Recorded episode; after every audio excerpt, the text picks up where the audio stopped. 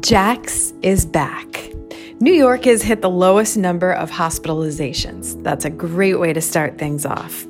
A few shout outs to a couple of friends before I get this podcast started that actually reached out to me. And I love hearing from you. So feel free to do so if you have any um, topics that are important to you or on your heart or something that you want to talk about or any kind of um, questions that maybe together we can find answers to. That would be kind of cool. Michelle and Chris are friends of mine from high school who encouraged my podcasting and let me know they enjoy it. Now, whenever I see or talk to someone in high school, I automatically turned 17 again, which is a great feeling. So it's nice hearing from you and it's awesome to feel 17 again. My friend Jeff, who I met in radio at T102 in Pottsville, Jeff Air Jordan was his name, told me he's enjoying getting to know the adult version of the 22 year old Jackie that he once knew. And I was quite the different 22 year old in a good way. And he'll tell you that. But thank you to everyone who listens. And I hope that I can touch you with a thought, a memory, a good feeling, because it's now more than ever that we need it. I feel like I'm hearing COVID in my sleep, like COVID 19, coronavirus, pandemic. These words are standing out. And these words, they like, they're almost in lights when I close my eyes. How about you?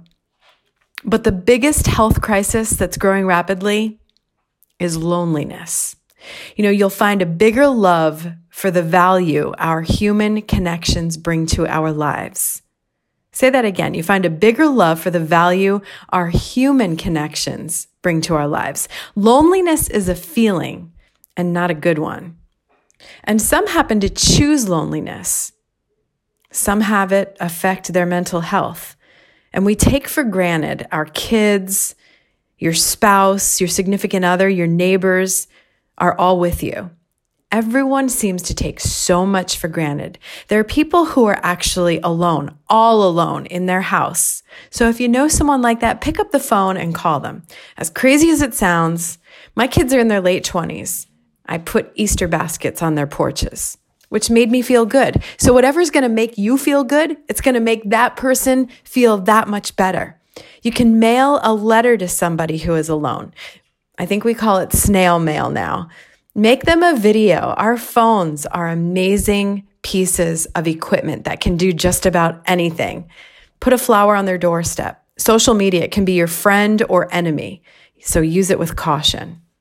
Loneliness, it can be a curse or a blessing. Some people like to be alone. Some people choose to be alone.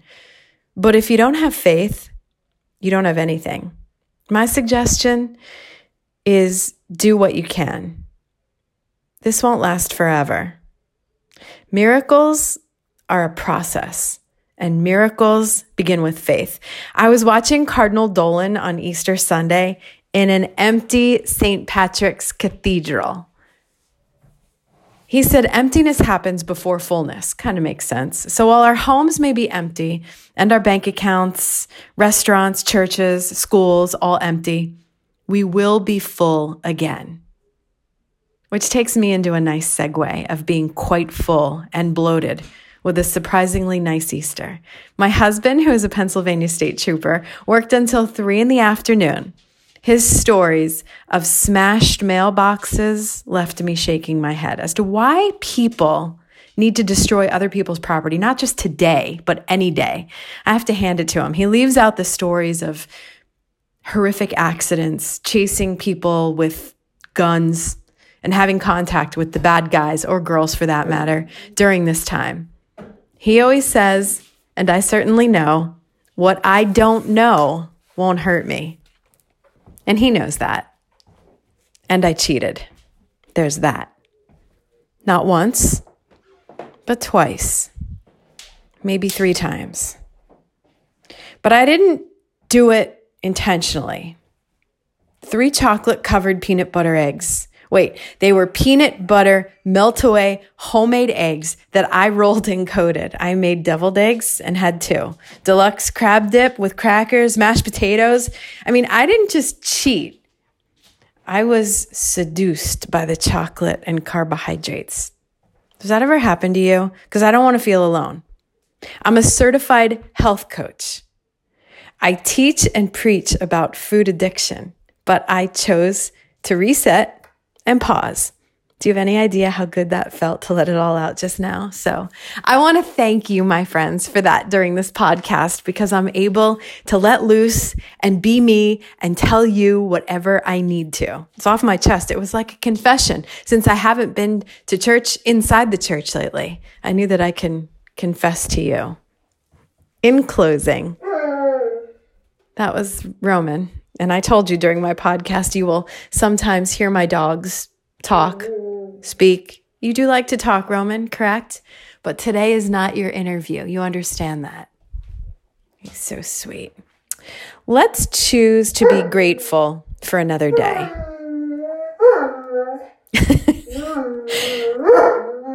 I'm not choosing loneliness, a world of depression, sadness, or fear. But damn those peanut butter eggs. We're all human. We all make mistakes. And remember, just remember this one thing miracles do exist, but they are a process. You, you can do it.